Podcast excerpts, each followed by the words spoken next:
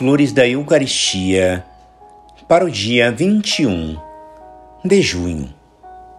Ó feliz momento da comunhão, em que esquecemos o exílio e suas tristezas. É o doce repouso da alma no próprio coração de Jesus. O bom mestre conhecia perfeitamente a necessidade que temos de experimentar, vez por outra, da doçura do amor. Não se pode viver sempre no calvário, no sofrimento, nem lutar sem tréguas, em campo de batalha. A criancinha precisa do regaço de sua mãe e o cristão do peito de Jesus. A virtude sem a comunhão assemelha-se à força do leão.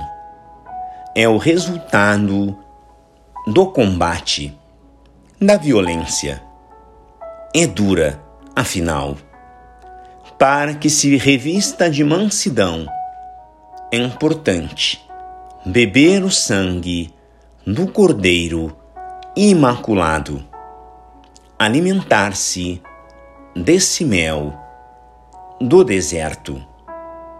Além disto, a felicidade produz o amor. Somente amamos o que é suscetível de nos tornar felizes.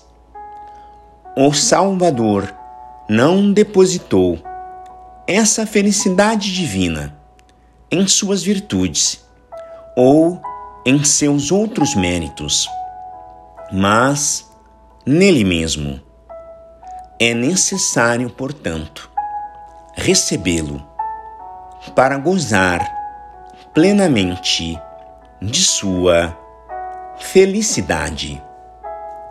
Graças e louvores sejam dadas a todo momento ao Santíssimo e Diviníssimo Sacramento. O Senhor esteja convosco. Ele está no meio de nós. Por intercessão no coração imaculado de Maria, abençoe-vos o Deus Todo-Poderoso, Pai e Filho e Espírito Santo. Amém.